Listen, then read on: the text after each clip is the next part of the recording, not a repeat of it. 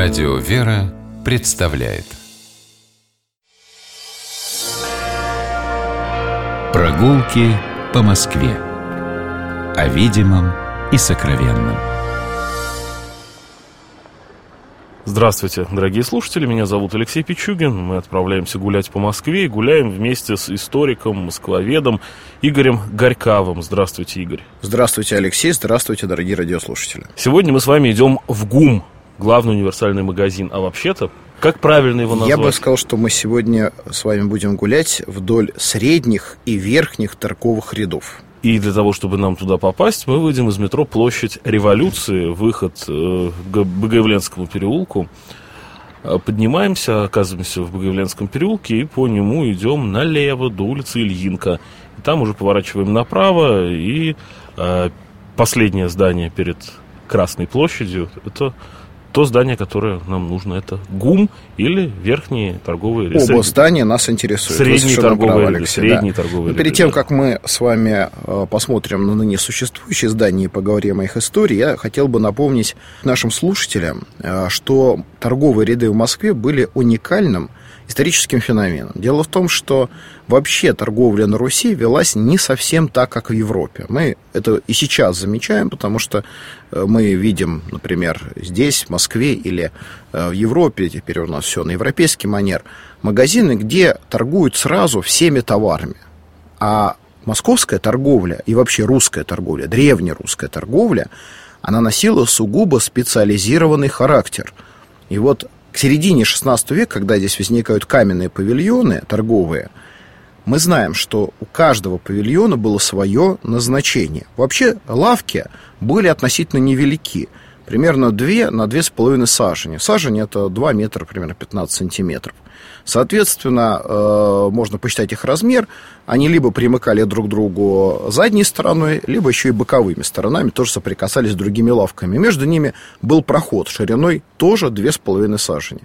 В общем-то, это были на самом деле ряды, так и назывались они на древних планах Москвы, торговые ряды, так они и сейчас называются, хотя рядами, по большому счету, ни то, ни другое здание назвать нельзя уже теперь. Ну, почему?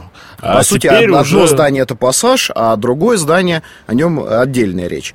Я имею в виду о средних торговых рядах. Но смысл, смысл, тем не менее, остался тот же самый. То есть в каждом павильоне должна была вестись специализированная торговля. Если фирма э, или, там, скажем, купец, если мы говорим о древности, да, хотел представить разные наименования товаров, он должен был держать несколько лавок в разных рядах. Соответственно, если он хотел торговать ножами, это был один ряд. Если он хотел, например, э, торговать тканями, это был Суровский ряд, который был в средних торговых рядах. Или, например, если он хотел также торговать и женскими какими-то товарами, то это был щепетильный ряд. Он, кстати, тоже располагался в средних торговых рядах. Мы можем сказать только одно, что лавки сохранились.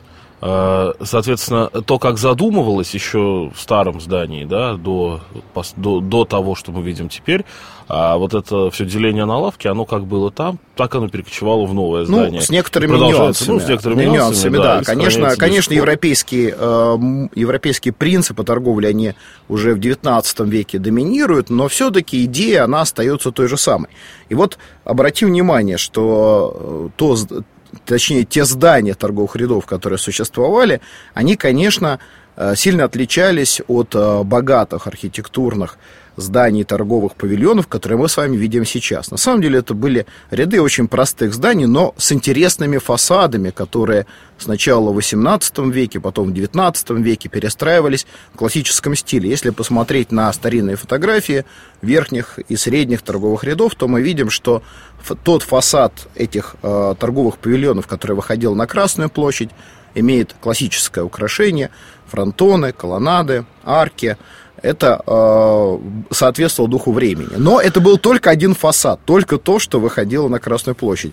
А во, внутри это были проходы, лавки, причем, конечно, их купцы перестраивали в зависимости от своих э, интересов и возможностей, так или иначе. В общем, это был скорее такой восточный базар. И вот надо сказать, что концу XIX века возникла идея э, полной реконструкции этих важнейших наших российских э, рознично-оптовых торговых павильонов, потому что здесь торговали не только э, в розницу, здесь были и офисы для оптовой торговли, здесь были и склады для мелкой оптовой торговли.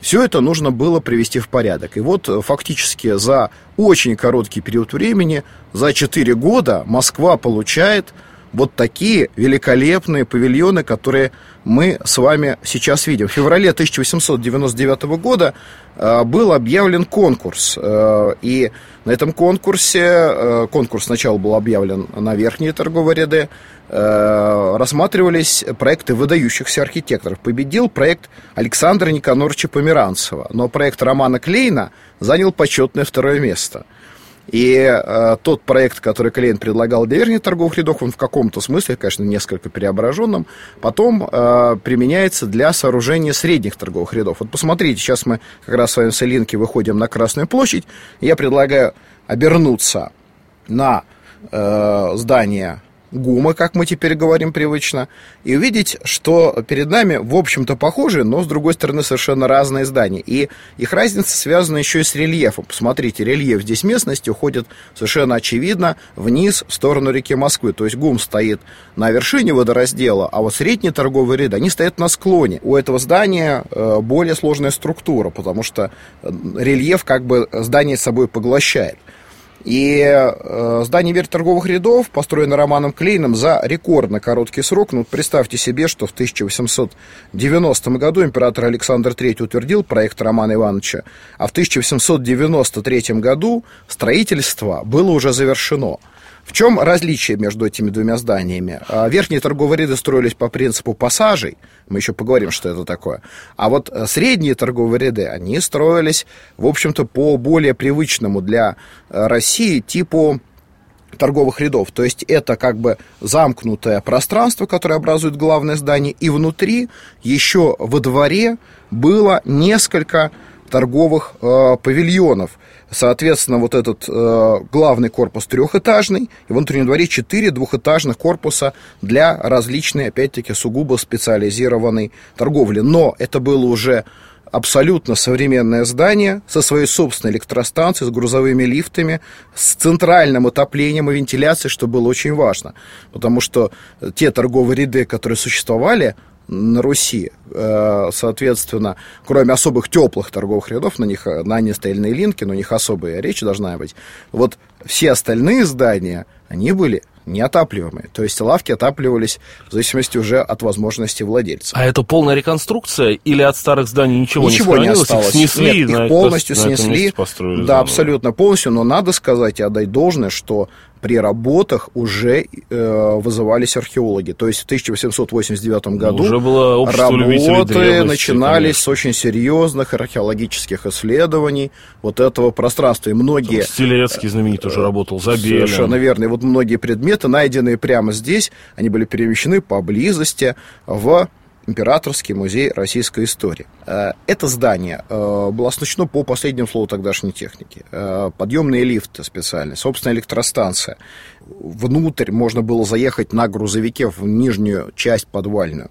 И, конечно, это все очень было привлекательно для военных в первые годы после Октябрьского переворота. В этом здании размещается так называемый второй дом Реввоенсовета, и до 2000 года это здание находилось на балансе Министерства обороны. Потом перешло к ФСО, Потом здесь э, было принято решение построить отель, и сейчас, насколько я понимаю, еще это в процессе э, находится. Причем бесконечном. Я помню, что реконструкция, даже, вы говорите, 2002, мне казалось, даже раньше все это началось, и конца и края пока этой реконструкции не видно. Ну, а что касается верхних торговых рядов, то это э, всем нам хорошо известный главный универсальный магазин. Уникальная работа Александра Никаноровича Померанцева, э, который спроектировал здание, с одной стороны, с очевидным обращением к лучшим традициям древнерусской архитектуры. Мы видим здесь э, не только Э, отдельные декоративные элементы, но и сама структура фасада, которая выходит на Красной площадь, очевидно совершенно, как бы отражает в себе уже существовавшее к тому времени здание исторического музея, э, стены Красной площади, украшающие башни Кремля. Все это здесь находит закономерное выражение, так же, как и тысячелетняя русская история. Но зато, с другой стороны, по предложению Александра Николаевича Померанцева, здесь работает выдающийся инженер Владимир Шухов, который строит вот эти уникальные совершенно... Э, гиперболоидные конструкции. Гиперболоидные да. конструкции, их так можно назвать, эти стеклянные потолки, стеклянные небеса, можно сказать, э, которые дополнялись, собственно, электростанцией, артезианской скважиной, э, глубокими подвалами, с, э, с помещениями для оптовой торговли, с отделением телеграфа, банка, собственными ресторанами, парикмахерскими, можно сказать, что ГУМ это был первый такой торгово-развлекательный комплекс в современном понимании у нас в Москве. Кстати, есть э, все основания предполагать, что здесь э, также и появились ценники, потому что уже, в отличие от старых рядов, где о цене надо было договариваться, здесь цена была заранее выставлена продавцом. Огромное здание верхних торговых рядов э, после 2017 года было занято наркомпродом. Э, здесь э, собирались участники продотрядов, сюда привозили реквизированные у крестьян продовольственные товары. А потом, в 1922 году, в рамках новой экономической политики, Ленин принимает решение открыть в верхних торговых рядах государственный универсальный магазин. Так мы это здание называем и до сих пор. Но э, магазин просуществовал только до 30 -го года, когда был закрыт для того, чтобы э, сюда вселились многочисленные министерства и ведомства. Э, первая линия была полностью закрыта для входа, где-то продолжали функционировать отдельные торговые офисы, но э, самым, наверное, известным был Тарксин, соответственно, где можно было за валюту покупать э, дефицитные товары.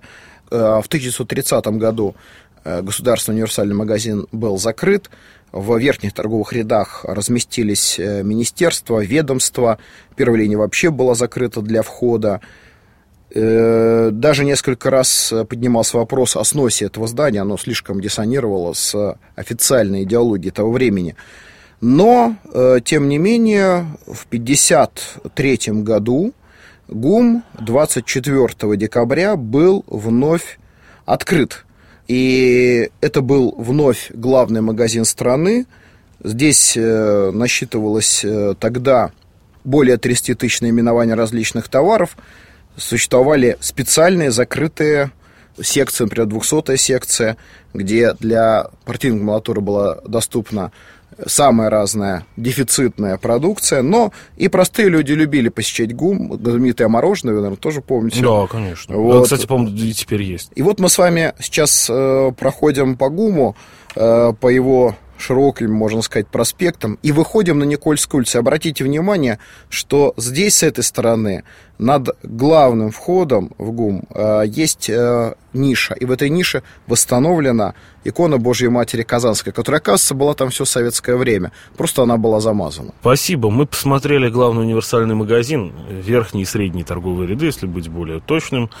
Я не знал, что с 30 по 53 год, по больше 20 лет, ГУМ как магазин не работал. Если вы потерялись в ГУМе, встречайте у фонтана. Вот эта вот фраза, которую я помню с раннего детства. Это такое одно из первых впечатлений об этом месте. Игорь Горькавый, историк-москвовед, был вместе с нами на этой прогулке. Спасибо, я Алексей Пичугин. Мы прощаемся с вами. Любите Москву и гуляйте по ней. До свидания. Всего доброго. Прогулки по Москве о видимом и сокровенном.